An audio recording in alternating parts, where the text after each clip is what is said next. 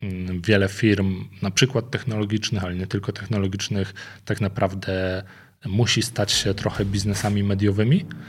Natomiast e, biznes mediowy to nie jest tworzenie treści. Nie? Biznes mediowy to jest tworzenie treści i dotarcie z tą treścią do odpowiednich osób. Zapraszam do podcastu Rozwój Osobisty dla Każdego.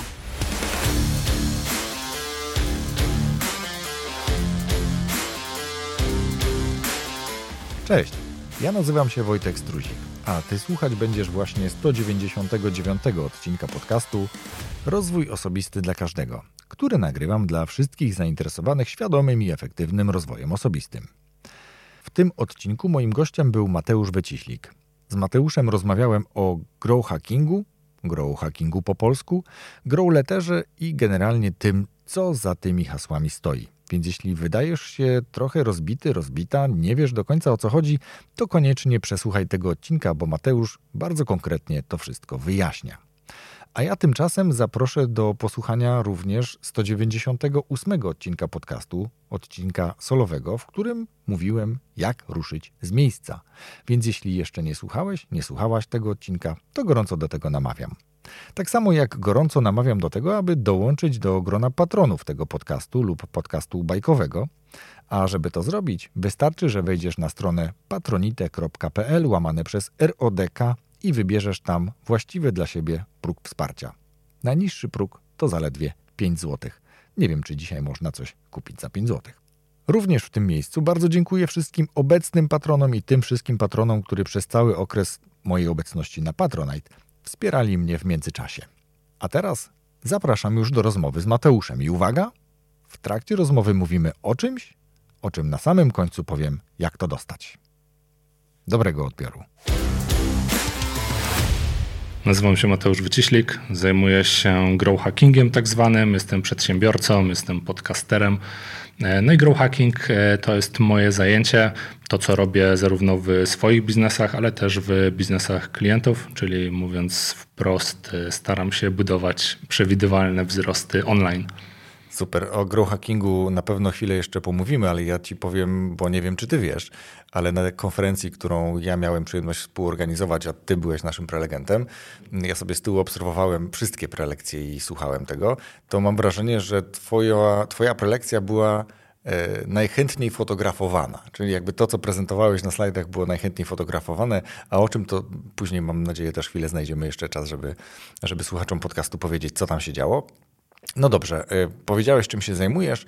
Y, będziemy to pogłębiać, a ja tradycyjnie zapytam y, Ciebie, tak jak innych gości podcastu, jak wygląda obecnie Twój rozwój osobisty? Wiesz co, nie, nie będę kłamał, że mam na to jakiś super plan i proces. E, ja w sumie w mojej pracy jestem nauczony takiego, takiej kultury wręcz eksperymentowania i trochę też e, eksperymentuję na sobie, jeżeli chodzi o, o rozwój. E, I, I, myślę, że to jest, to jest takie moje podejście. To znaczy, ja jestem mocno otwarty na wiesz, różne bodźce i na różne techniki czy źródła wiedzy.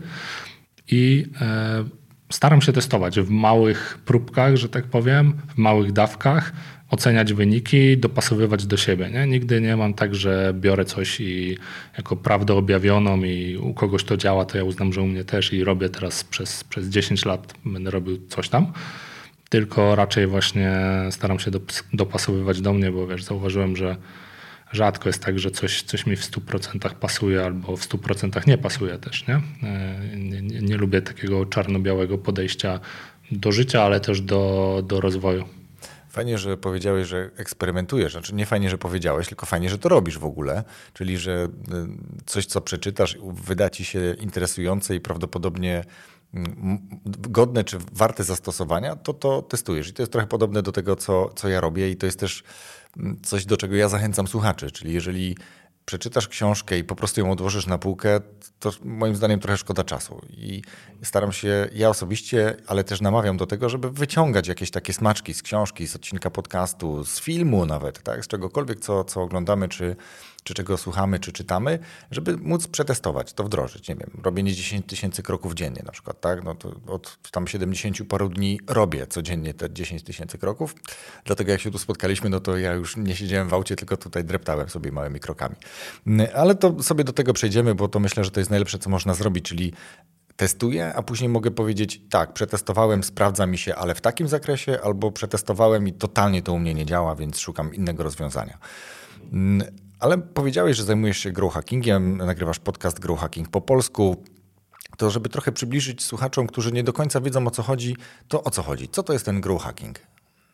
Wiesz co, nie mam jakiejś takiej definicji. To znaczy są definicje niby, ale ja niekoniecznie z nim jakoś się mocno utożsamiam. E, uważam, że są trudne e, dla, dla odbiorców. E, ja uważam, że grow hacking to jest takie podejście do marketingu. Ja to czasem nazywam takim marketingiem na sterydach. Jest to taki marketing, sprzedaż, trochę technologii, po prostu działania, które podejmujemy online'owo do tego, żeby budować wzrosty, ale w taki mierzalny, E, przewidywalny i skalowalny sposób. Nie? Czyli wycinamy tutaj ten element, który ja często nazywam takim fluffy marketingiem, nie? czyli takim, wiesz, po angielsku taki puszysty marketing e, i milusi. E, ja tego nie robię, nie? to znaczy nie jest to moja zupełnie bajka, czyli taki marketing, który fajnie wygląda, jest często bardzo kreatywny, ale niekoniecznie wiesz, czy on w ogóle działa biznesowo, a często nie działa. Nie? E, więc e, grow hacking to są bardziej takie działania często nie szablonowe, ale nie tylko. Tutaj nie chciałbym budować takiego przeświadczenia, że to są jakieś tajemne taktyki, które wiesz, nagle dają niesamowite wzrosty. To są bardziej, bardziej takie strategiczne podejście, często Excelowe podejście, mocno analityczne, e, które których celem jest po prostu nadrzędnym budowanie mierzalnego wzrostu w biznesie. Nie? Co myślę, że w biznesie jest szczególnie istotne, bo wtedy pokazujesz konkretnie na wynikach, pokazujesz rezultaty tych działań, a nie tylko to, że no, ładnie wygląda prezentacja, ładnie wygląda jakiś e, post w mediach społecznościowych czy coś w tym rodzaju.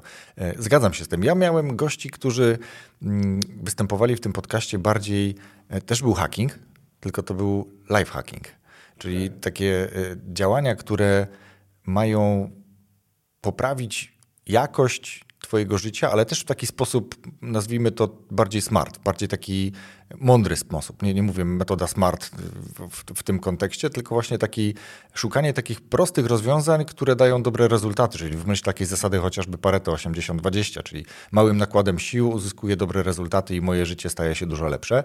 I pytanie, czy to też mniej więcej tak właśnie jest w grow hackingu, czyli w tych działaniach marketingowych, że jakby to przyłożenie, ten lewar jest jakby widoczny tutaj.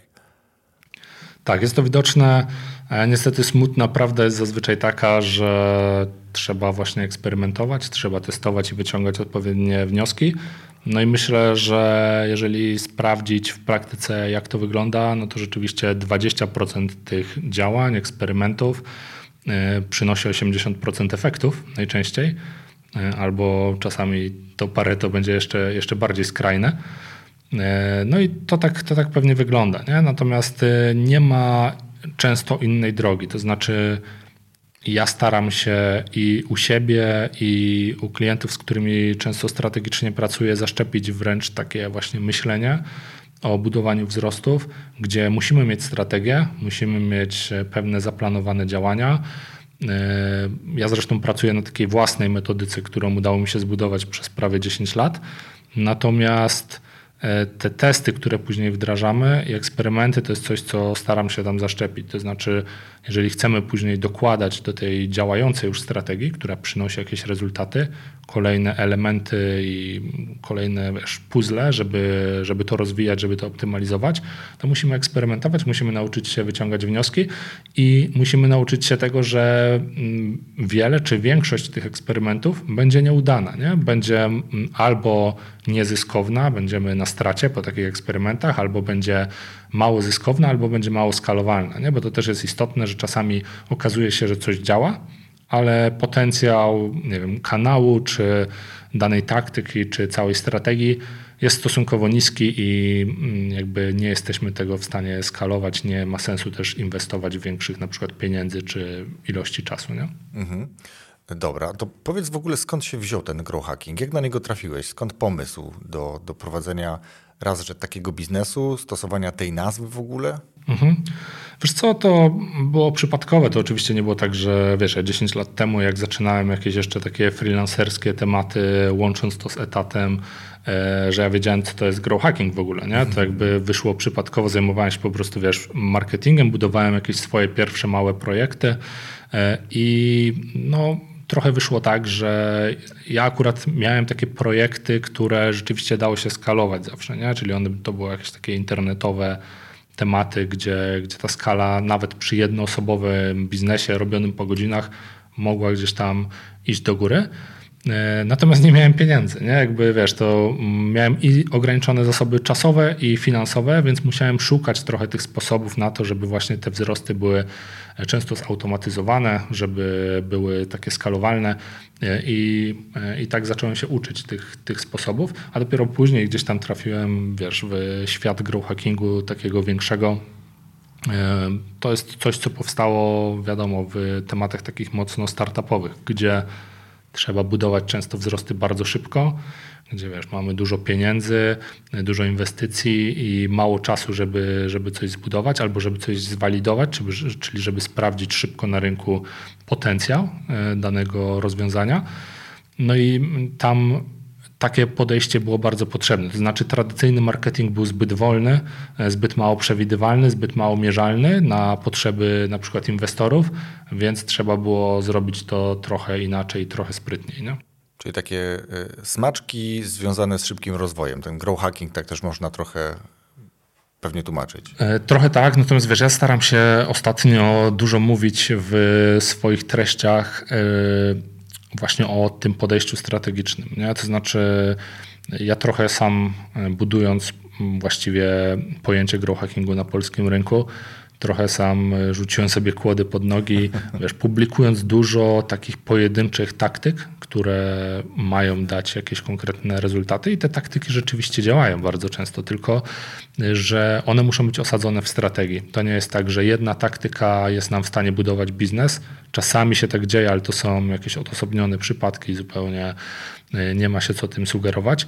Zazwyczaj biznes potrzebuje strategii e, grow hackingowej, strategii budowania wzrostów przewidywalnych, takich wiesz, dobrych fundamentów, a dopiero później dopalamy tą strategię konkretnymi taktykami, konkretnymi narzędziami, jakimiś tam rozwiązaniami. Nie? Mhm. A powiedz mi jeszcze taką rzecz, bo ja na przykład staram się też znajdować czas i słuchać podcastów tych za oceanu, tych twórców, którzy już powiedzmy są trochę bardziej doświadczeni od nas.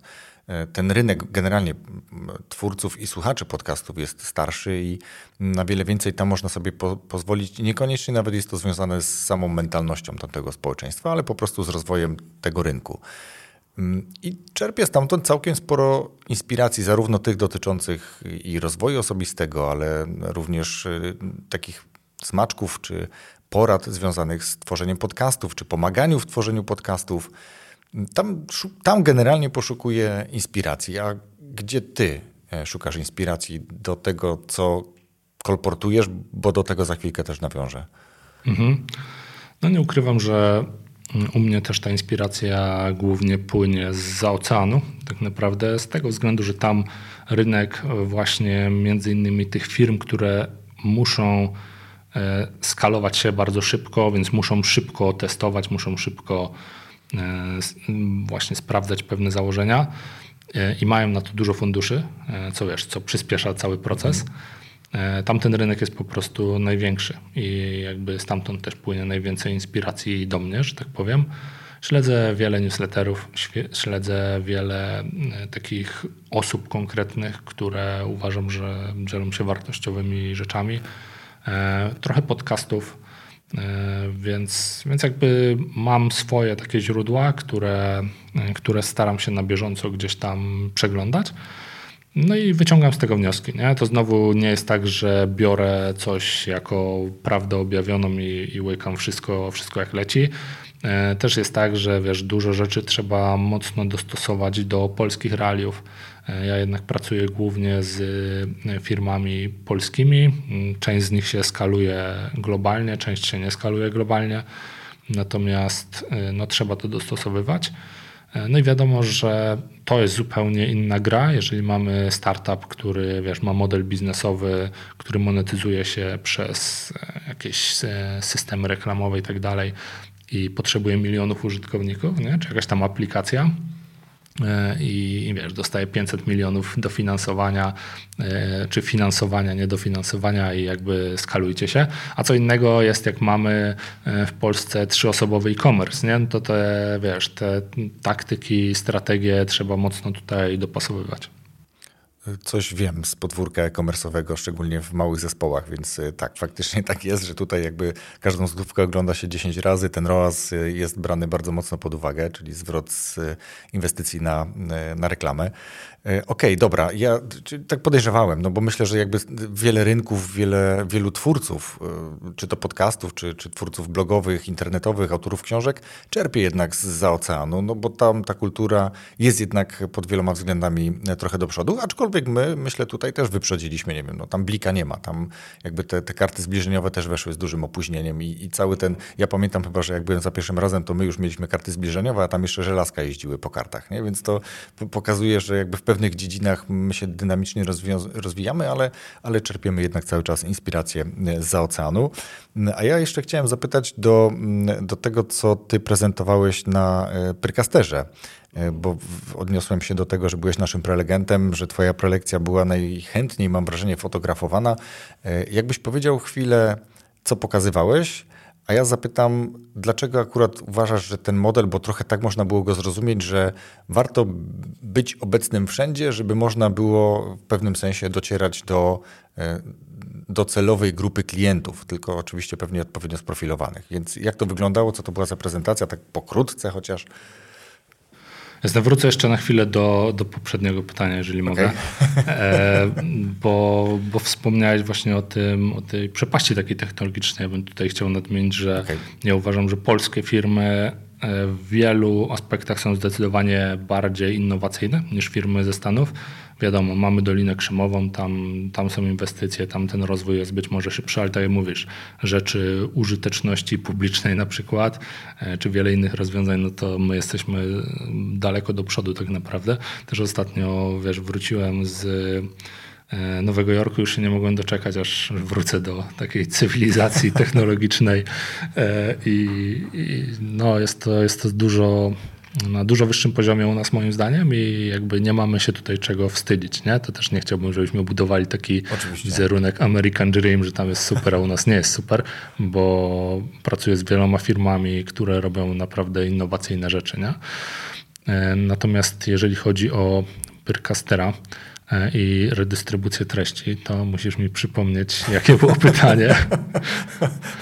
Bo wiesz co, bo z tego, co prezentowałeś podczas swojego wystąpienia, to można było wyciągać takie wnioski, pewnie to był wniosek trochę też zamierzony, że warto być obecnym w wielu mediach, mediach społecznościowych, ale żeby się nie przepracowywać i nie tworzyć tego e, do każdego medium indywidualnego kontentu, to żeby go w pewnym sensie redystrybuować i ten jeden redystrybuujesz w różne media. Tak, tak pokrótce e, zbliżyłem to, co prezentowałeś zapewne. Jasne, tak. E, no zdecydowanie ja uważam, że treści, które tworzymy, powinny po prostu ciężko pracować na, na nasz biznes, e, czy jakikolwiek inny efekt, jaki chcemy nimi osiągnąć. Ja też jestem, e, wychodzę z założenia, że dzisiaj mm, wiele firm, na przykład technologicznych, ale nie tylko technologicznych, tak naprawdę musi stać się trochę biznesami mediowymi. Natomiast biznes mediowy to nie jest tworzenie treści. Nie? Biznes mediowy to jest tworzenie treści i dotarcie z tą treścią do odpowiednich osób. I jakby ten drugi element to jest coś, co często szwankuje. Nie? Czyli my tworzymy bardzo dobre, wartościowe treści często. E, zdarza mi się trafić na jakiegoś bloga czy na jakiegoś YouTube'a, który ma tam 30 subskrybentów i robi mega treści jakby merytorycznie. Natomiast e, to, co co nie gra bardzo często, to jest właśnie dystrybucja, czyli dotarcie do naszych odbiorców e, z daną treścią i redystrybucja, czyli bierzemy tą treść, e, dzielimy ją na kawałki, dzielimy ją na nowe formaty i docieramy z tymi nowymi formatami do nowych odbiorców. E, każdy, znaczy może nie każdy, ale różni odbiorcy konsumują różne treści w różny sposób, w różnych kanałach, w różnych formatach. I to, że my robimy świetny podcast, kanał na YouTubie, bloga, to nie znaczy, że dotrzemy do wszystkich osób, do których e, te treści mogłyby dotrzeć, mogłyby im pomóc. Jeżeli my chcemy wycisnąć taki potencjał z treści, no to powinniśmy właśnie mocno skupić się na tym, żeby e, one, one szły szerzej właśnie przez redystrybucję. E, I tutaj też myślę, że takie Pareto ma zastosowanie. To znaczy, ja przynajmniej staram się pracować zgodnie z Pareto w tworzeniu i promocji treści. 20% czasu to jest E, tworzenie treści, natomiast 80% to jest ich promocja szeroko pojęta, czyli właśnie redystrybucja i dystrybucja takiej treści. Trochę się tu uśmiechałem pod nosem, bo to jest to coś, co ja też mówię, czy to swoim kursantom, czy osobom, które, którym w jakimś stopniu pomagam w tworzeniu podcastów, że to jest najczęstszy błąd i to nie tylko dotyczy samych podcasterów, ale myślę, że wielu twórców internetowych, że e, bardzo dużo czasu poświęcają na takim cyzelowaniu tych treści, później je publikują i koniec. I znowu skupiają się na pracy na cyzelowaniu nowych treści, żeby regularnie coś publikować, a nie koncentrują się, tak jak ty powiedziałeś, że 80% czasu czy energii idzie, czy powinno iść w to, żeby ta treść dotarła tam, gdzie miała dotrzeć. Czyli to nie jest tylko jeden post i halo, opublikowałem właśnie nowy odcinek podcastu, tylko wokół tego trochę szumu jednak trzeba zrobić i też podpowiadam, traktujcie swój podcast tak, jakby to był wasz produkt, który potrzebujecie sprzedać i to myślę, że już niektórym e, klapkę w głowie mm, otwiera. Ale ty też tworzysz podcast i tworzysz newsletter. O newsletterze jeszcze za chwilkę, ale powiedz mi, e, twój podcast czym jest dla ciebie? Czy to jest tak, że to jest bardziej content marketing, czy to jest też e, taka bardzo świadoma forma docierania do klientów poprzez to, co u ciebie najlepiej konwertuje? E, wiesz co, no tak jak wspomniałem, ja jestem mocno świadomy tego i wierzę w to, że dzisiaj wiele biznesów musi stać się biznesami mediowymi. Byłem świadomy tego kilka lat temu, widziałem ten trend e, i tworzyłem podcast z założeniem biznesowym, ale bez konkretnego celu. To znaczy nie wiedziałem, jak go będę wykorzystywał. Tak naprawdę do dzisiaj nie wiem, wiesz, co, jak będę go wykorzystywał za 5 lat. E, tak naprawdę walutą, którą e, ja chciałbym zdobyć, tworząc podcast, to jest e, uwaga moich odbiorców, zaufanie moich odbiorców, czas, jaki poświęcają. Cała reszta, czyli to, co będzie stało za tą walutą, co mogę za nią kupić to jest, wiesz, kwestia tego, co się akurat dzieje biznesowo w moim życiu. Nie? I przez bardzo długi czas nie monetyzowałem żadnej mojej treści w żaden sposób, odrzucałem wszystkie propozycje.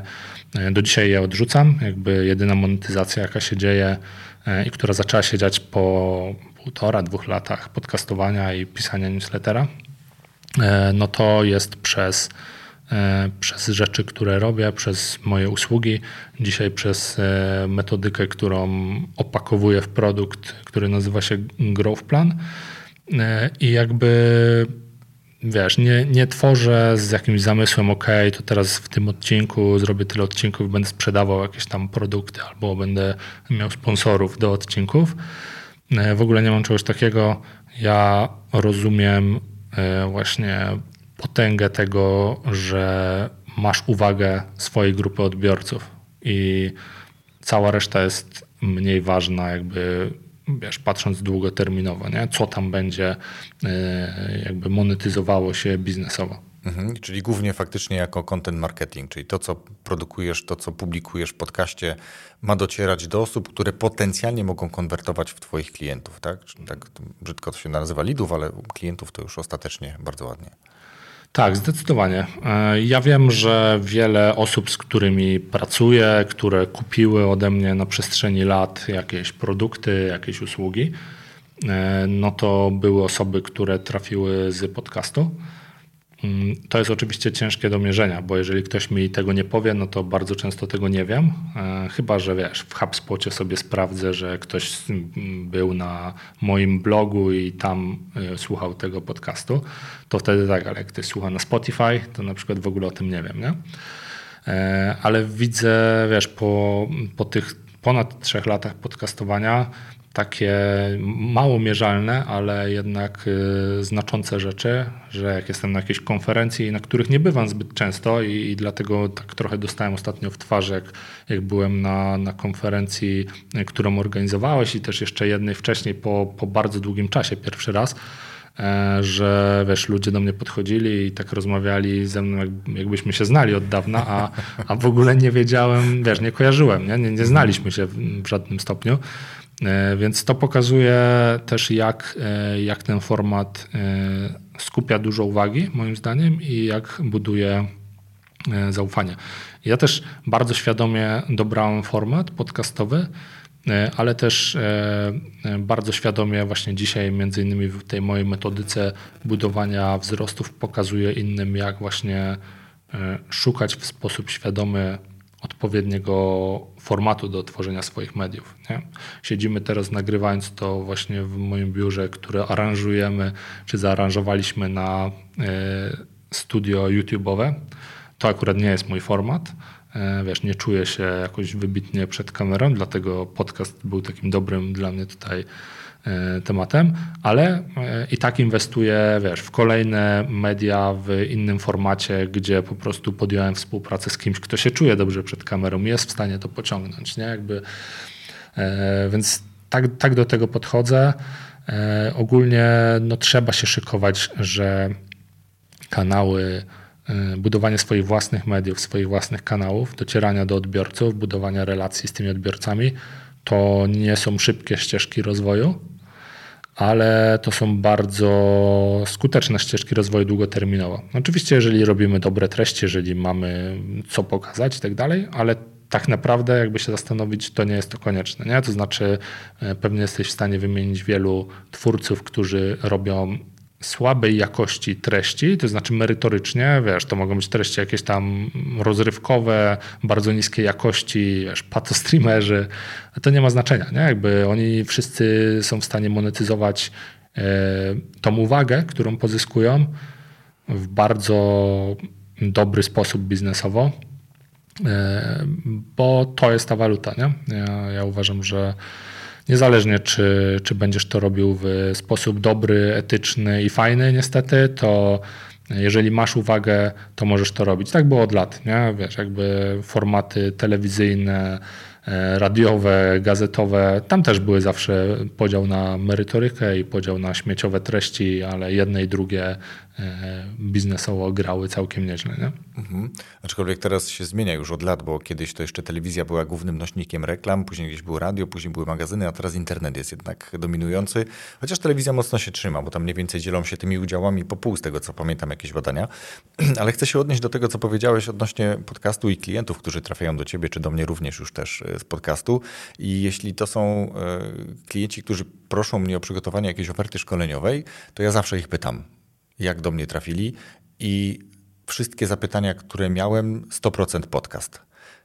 100% e, podcast mój plus moje występy gościnne gdzieś u kogoś, tak? Czyli jakby tutaj jakaś dywersyfikacja tego, tej obecności w, tej, w tym medium podcastowym przenosi się faktycznie na, e, na biznes. No, tu akurat u mnie jest to coś dodatkowego, bo ty powiedziałeś, że pracowałeś na etacie, ja dalej pracuję na etacie, no ale tutaj jakby próbuję też rozwijać taką formę, uczyć się tego, no bo to jest jakby też dla mnie ciekawy kierunek rozwojowy, żeby uczyć się e, obecności, takiej świadomej obecności, biznesowej obecności w świecie online, ale na przykład kurs, który zrobiłem, to głównie klienci albo przez takie webinary, szkolenia, które robię, albo przez profil na Instagramie, który teraz ostatnio trochę zaniedbałem. Ale jakby faktycznie też staram się pytać klientów, nawet jeżeli ktoś kupi kurs, szczególnie poza w ogóle takim okienkiem sprzedażowym, to pytam, hej, a jak do mnie trafiłeś? No, widziałem cię tam na Instagramie.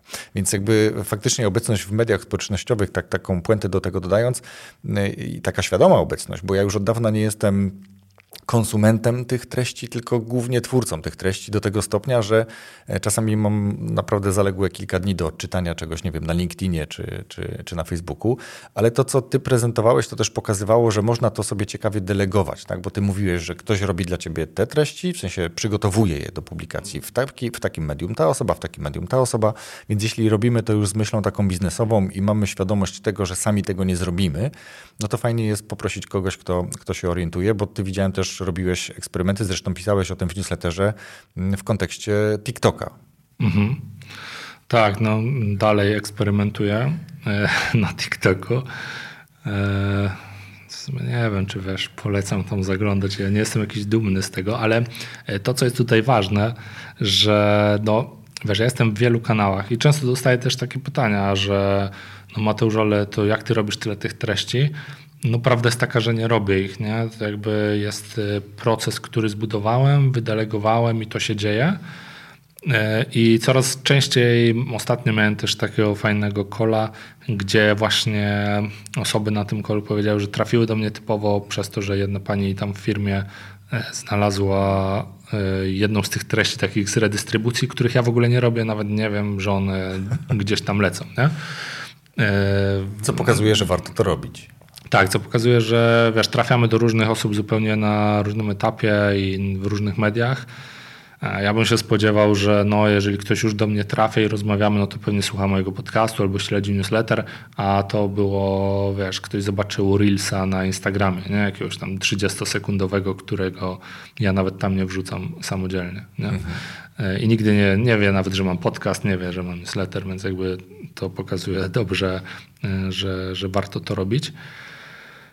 Mówimy o TikToku, mówimy o redystrybucji treści, mówimy o podcaście, dużo, o, o, generalnie o treściach, o twórczości internetowej.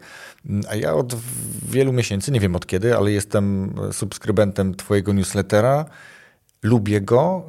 Trochę się też wzorowałem na nim, próbując wejść jakby też e, z, taką, z taką regularnością. Tutaj pokazuję cudzysłów, bo ta regularność, to ja nawet pytałem odbiorców newslettera, zrobiłem ankietę, jaka ta regularność mogłaby być, to napisali, nie przejmuj się tym, po prostu jakby pisz tak jak, tak jak czujesz. I to mi leży, bo regularny jestem w, w, podcaście, a, a, nie wszędzie jakby jestem w stanie to zrobić, bo ja dzisiaj nie mam takiego wsparcia jeszcze, e, o którym ty mówisz.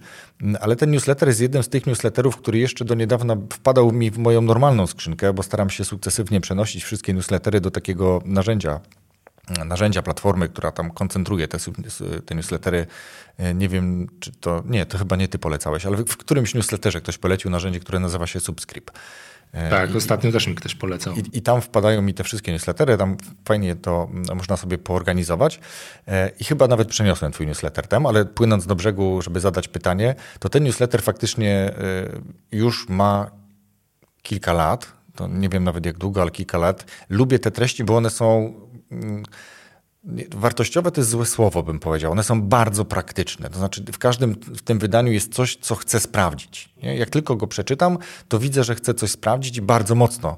E, już nieraz zastanawiałem nad wersją e, Pro, o, o której pewnie chwilkę tam powiemy później, ale powiedz mi, bo ten newsletter, mnie przynajmniej, przygotowanie newslettera kosztuje dużo energii i dlatego nie robię tego tak regularnie. Jak to wygląda u Ciebie? Jak Ty organizujesz sobie cały proces przygotowania tego newslettera, który mam wrażenie mam wrażenie, podkreślam, najlepiej konwertuje z tych Twoich mediów.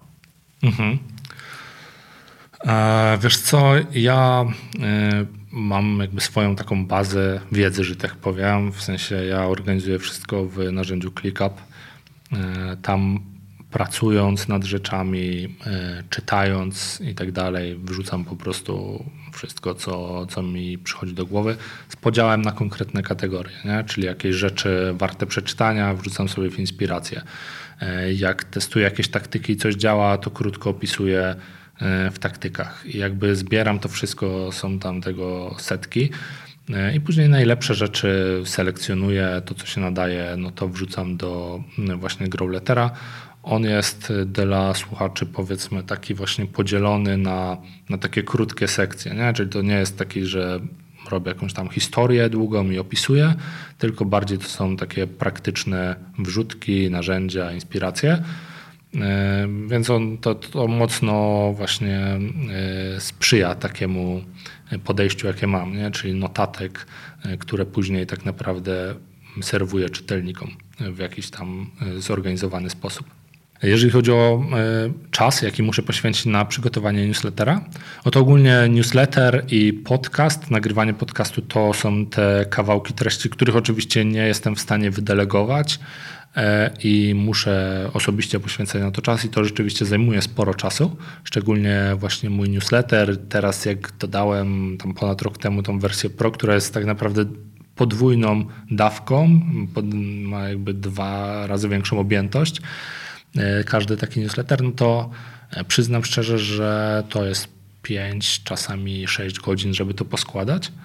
Mówisz o samym newsletterze. Tak, o samym Pięć newsletterze. Newsletter. Okay. E, natomiast to, co jest istotne, wiesz, jeżeli to miałby być sam newsletter, to nie wiem, czy 6 godzin by, by mnie nie demotywowało. Natomiast e, znowu jest tak, że każda, każdy taki newsletter jest dla mnie źródłem kolejnych treści, które się dzieją. Nie? Ja potrafię na podstawie tego, co jest w newsletterze, nagrać serię TikToków, którą później e, osoba, która ze mną pracuje, wiesz, bierze i wrzuca tam na wszystkie te platformy. E, robię z tego mm, posty na social media. Każdy newsletter zresztą e, jest też od razu publikowany, znaczy nie od razu, po kilku dniach. Każdy newsletter, który wysyłam, publikuję też jako newsletter LinkedInowy, więc to jest zupełnie nowa treść, tak naprawdę kopiuj wklej. Więc jakby dużo treści się dzieje z tego newslettera i to znowu, wiesz, pomaga mi gdzieś tam docierać szerzej.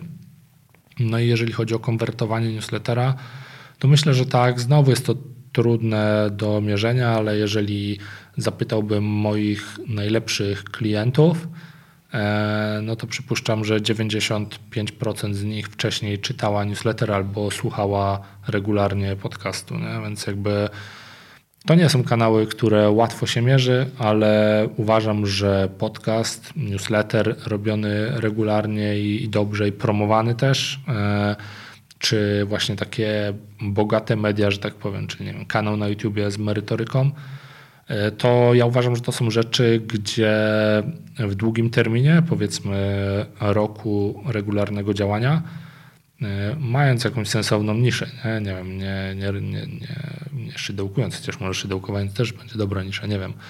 E, jest taka, jest. No jest. właśnie. Mamy Agnieszkę e, Oplotkę, oplotki.pl, która zajmuje się biznesem rękodzielniczym, a tak naprawdę wspieraniem tych No właśnie, więc nawet, twórczy. widzisz, nawet, nawet to jest dobra nisza. Mhm. To ja po prostu uważam, że nie da się spalić takiej inwestycji czasowo, finansowo, nawet jeżeli wyceniasz swoją godzinę wysoko, y, no to po roku, dwóch, jakby zwroty z tej inwestycji będą zazwyczaj bardzo duże. I ja, wiesz, nie, nie monetyzuję moich mediów tak intensywnie, jakbym mógł. Y, nie jest to moim celem. Ja gram w bardzo długoterminową grę y, i mój nadrzędny cel to jest, wiesz, kupienie, że tak powiem, uwagi właśnie odbiorców w różnych mediach, e, zbudowanie tego zaufania, przekazanie im wartości. Zdaję sobie sprawę, że nie każdy z tych odbiorców będzie moim klientem e, i, i zupełnie jestem z tym ok. E, często pomagam i, i doradzam coś czytelnikom czy słuchaczom za darmo i nie oczekuję niczego w zamian, mm, ale jednocześnie wiem, że na końcu tej drogi wielu z odbiorców będzie po prostu e, chciało ze mną pracować, bo wiesz, moja przewaga będzie taka, że wiedzą, co jestem w stanie dowieść e, i z kim pracują. No nie? Więc jakby tak naprawdę nie rywalizujesz wtedy z nikim innym. Nie, nie musisz rywalizować ceną, nie musisz rywalizować na to, żeby kupić czyjeś zaufanie, zdobyć te zaufanie, bo już je masz E, no trochę, trochę to jest taka współpraca, jak wiesz, jak masz e, współpracować ze znajomym kontra z nieznajomym, nie?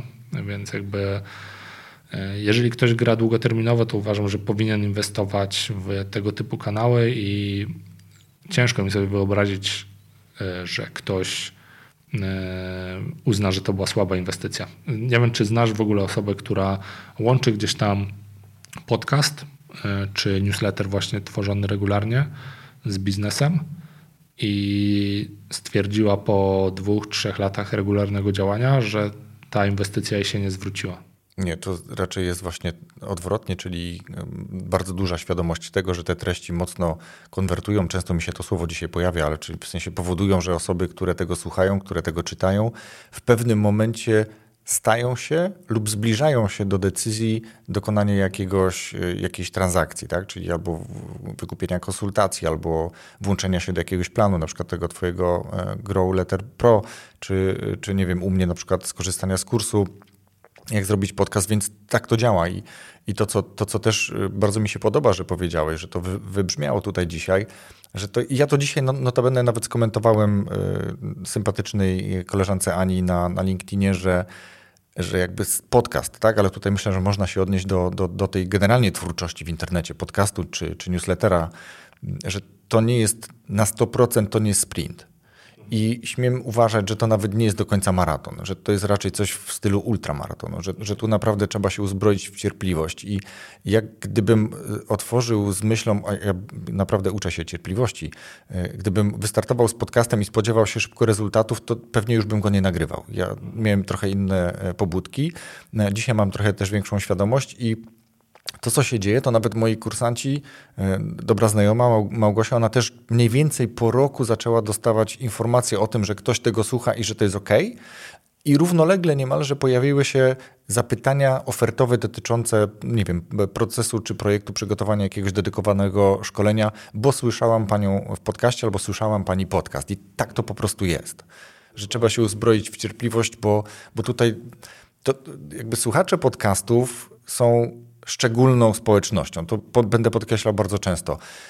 Nie, nie mają narzędzia i sposobu wchodzenia w interakcję tak jak w innych mediach. Nie ma lajków, nie ma komentarzy. Tu trzeba się naprawdę postarać, żeby dać ten feedback. I bardzo często jest to albo udostępnienie podcastu na Instagramie, albo udostępnienie go gdzieś w mediach. To naprawdę już ktoś się mocno w to zaangażuje. Czasami, jeżeli ktoś dysponuje taką możliwością, to wejścia w taką relację wspierającego patrona, tak? czyli jakieś od 5 zł, czy tam nawet innych kwot to jest taki wyższy poziom zaangażowania. Ale to jest to coś, co ty powiedziałeś, żeby to nie uciekło, to ja powtórzę.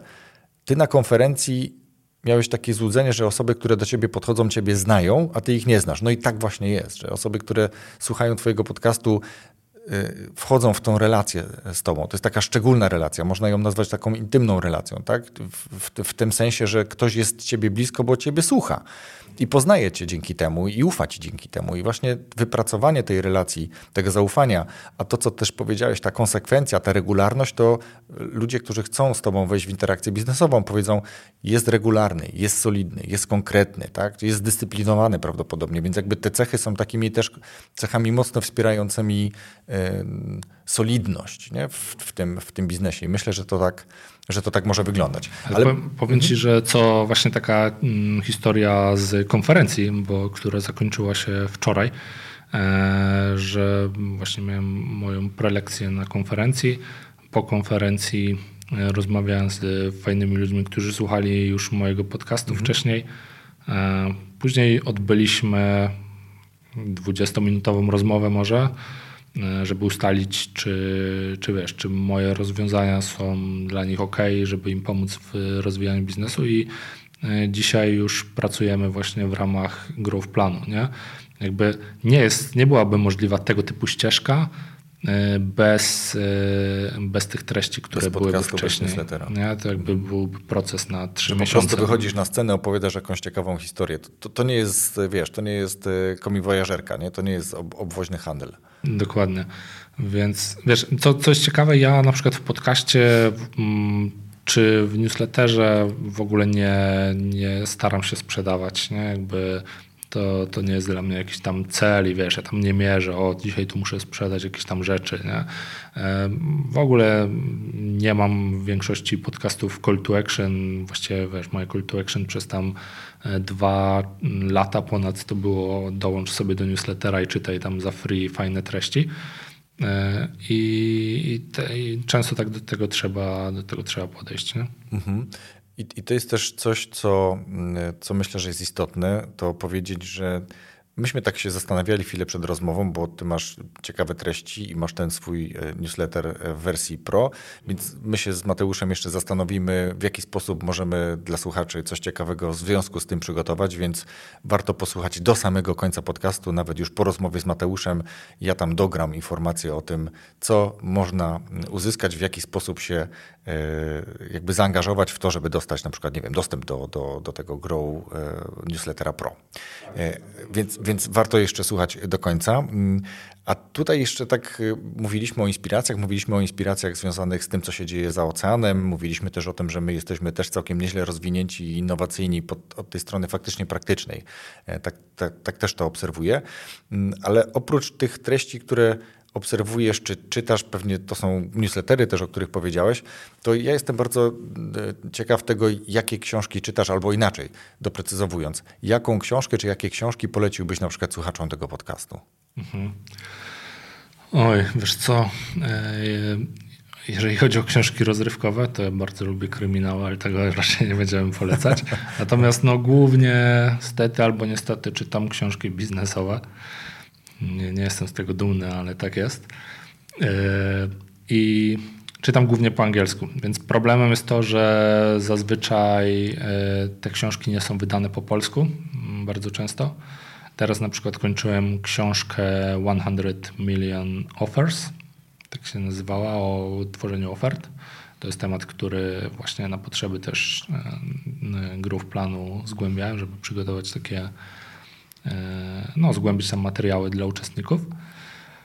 I, I, bardzo fajna książka, mogę polecić. Teraz e, będę czytał. E, kurczę, wyleciały mi tytuły. Na pewno gdzieś tam podlinkujemy pod, pod odcinkiem, bo one nie są szczególnie łatwe. E, natomiast tak, no, czytam głównie książki biznesowe.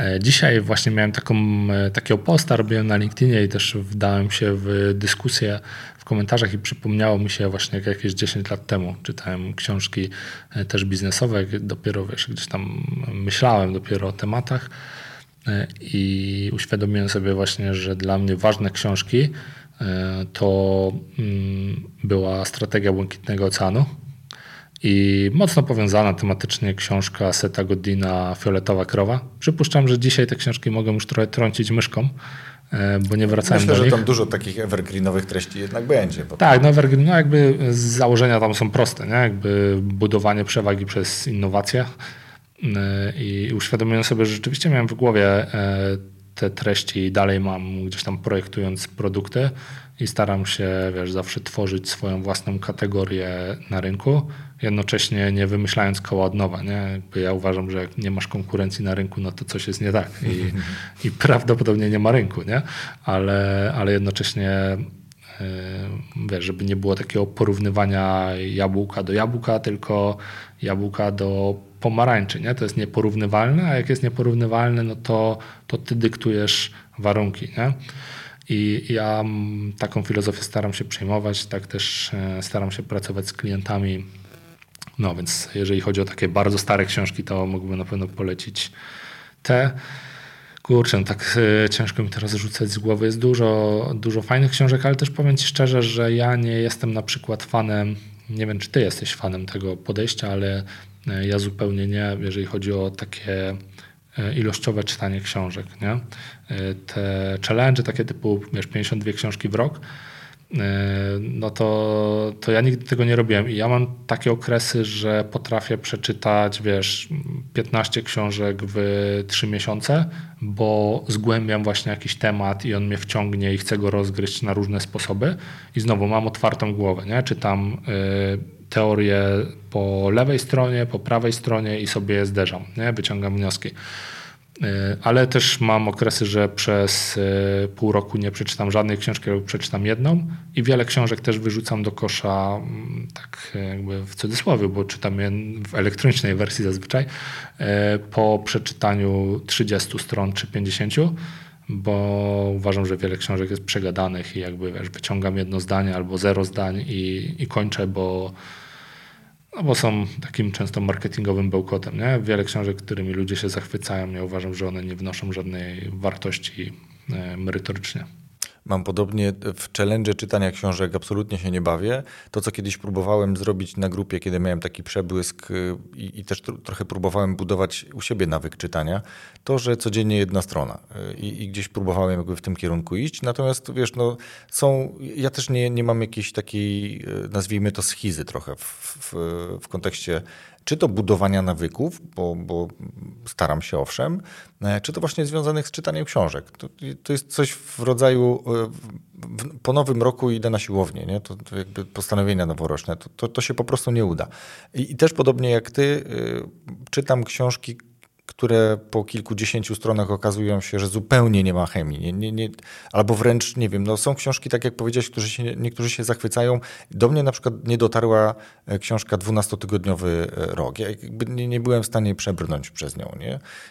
12-tygodniowy rok? Tak. No to ja nie znam tej książki. No właśnie, to jest taki w kontekście planowania i takiej optymalizacji trochę, ale też okay. pisana w takim, wiesz, to, to jest dużo takich książek, które są, nazwijmy to bestsellerami, natomiast no, bestseller to tak samo jak można powiedzieć y, laur najlepszego y, pracodawcy roku. No, to, to, znaczy ktoś do ciebie napisał, że możesz wygrać nagrodę, tylko ją sobie kup za 5 tysięcy. Nie? To, to jest dokładnie tak samo z, no. z niektórymi y, z takimi bestsellerami.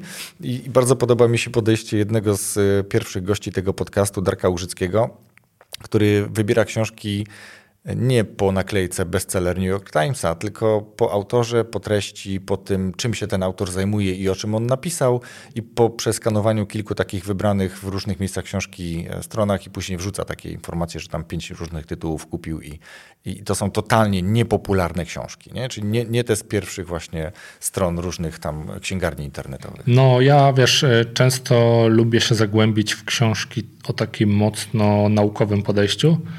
E, o, właśnie książka, którą, którą lubię, Pułapki myślenia.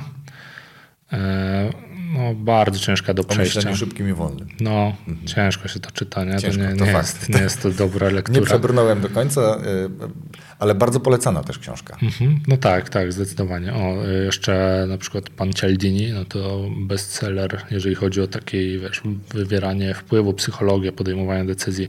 Ja w ogóle bardzo... Yy, lubię chłonąć takie tematy nie tylko, wiesz, czysto biznesowe, ale bardziej około biznesowe. Właśnie taka e, psychologia, e, jak my podejmujemy decyzje, dlaczego to robimy, e, psychologia tłumu, socjologia. Nie? To są jakby takie tematy, które lubię. Takie trochę hobbystyczne, trochę biznesowe. Ostatnio, może nie książki, ale dużo takich dokumentów i innych rzeczy chłonę o sektach na przykład, nie? gdzie jest mega dużo takich e, wiesz, właśnie psychologicznych aspektów do wyciągnięcia. Mm, bo wiesz, oprócz tego, że to są ciekawe historie e, życiowe, ale, ale jakby taka psychologia mnie bardziej interesuje w tym wszystkim. Nie? Czyli podobnie jak innowacje w Polsce, ty też praktyczne książki wybierasz. Tak, tak. E, no, ale zastanawiam się jeszcze, co moglibyśmy tutaj polecić książkowo. No nie wiem, chyba nie, wrzucimy, nie? No, wystarczy. I tak, nie, i tak, tak. Nie, nie, nie, przeczytacie wszystkiego. Słuchaj, no tak naprawdę zbliżamy się prawie do godziny, więc myślę, że możemy okay. dopływać, do, dopływać do brzegu po prostu. E, bo książki, wiesz, ja, ja, miałem świadomość, że czytasz książki e, w, po angielsku, bo to jakby też tam wyłowiłem to z newslettera, że, że to idziesz w takim kierunku. Zresztą w tych książkach, które pokazują w języku polskim, no to one no, no, właśnie dlatego ich nie ma w języku polskim. No bo mhm. albo, albo jeszcze ktoś do nich nie dotarł, nie przetłumaczył, albo uważa, że to jest na razie tak mała nisza, że, że jakoś nie idzie w tym kierunku. Nie? No, u nas Jacek na przykład y, Kosiński tam idzie w kierunku szkoleń ofertowych, tak? więc ta książka pewnie byłaby dla niego, albo on, albo on ją, ją już też przeczytał. Nie? Tak, no to tam jest takie podejście chyba trochę nietypowe e, do budowania tych ofert, ale do mnie przemawia. Nie? Tam jakby autor tej książki, Alex Hormozy, chyba tak to się wymawia, nie wiem w sumie, ciężkie nazwisko, ale e, podoba mi się, że on wycina jakby cały ten taki, taki bullshit i ten fluff, e, nie? czyli te wiesz, takie upiększacze i skupia się, skupia się na konkrecie. No i dla mnie, e, nie wiem, nazwisko mi wyleciało, mówiłeś o pierwszym gościu. gościu Darek Użycki tak, Darek, e, jak e, analizuje sobie autorów, to ja też to staram się robić, nie? To znaczy, e, jeżeli czytam książki biznesowe i pisze ją gość, który zajmuje się pisaniem książek, to ja raczej tego nie czytam, nie? Tutaj mnie przekonało to, że wiesz, napisał to gość, gdzie jestem w stanie sprawdzić jego track record biznesowy i, i widzę, że, że ma to sens to wtedy ok. Nie może to być pisane ciężkim językiem, ale jestem sobie w stanie wtedy wyciągnąć wartość. Nie? Jasne. Super. E, w takim razie e, nie pozostaje mi nic innego, jak tylko podziękować Ci za tą rozmowę dzisiaj i za ugoszczenie mnie w swoim e, skromnym studio. Ale jednak studio. Bardzo dziękuję. Dziękuję również. Rozwój osobisty dla każdego.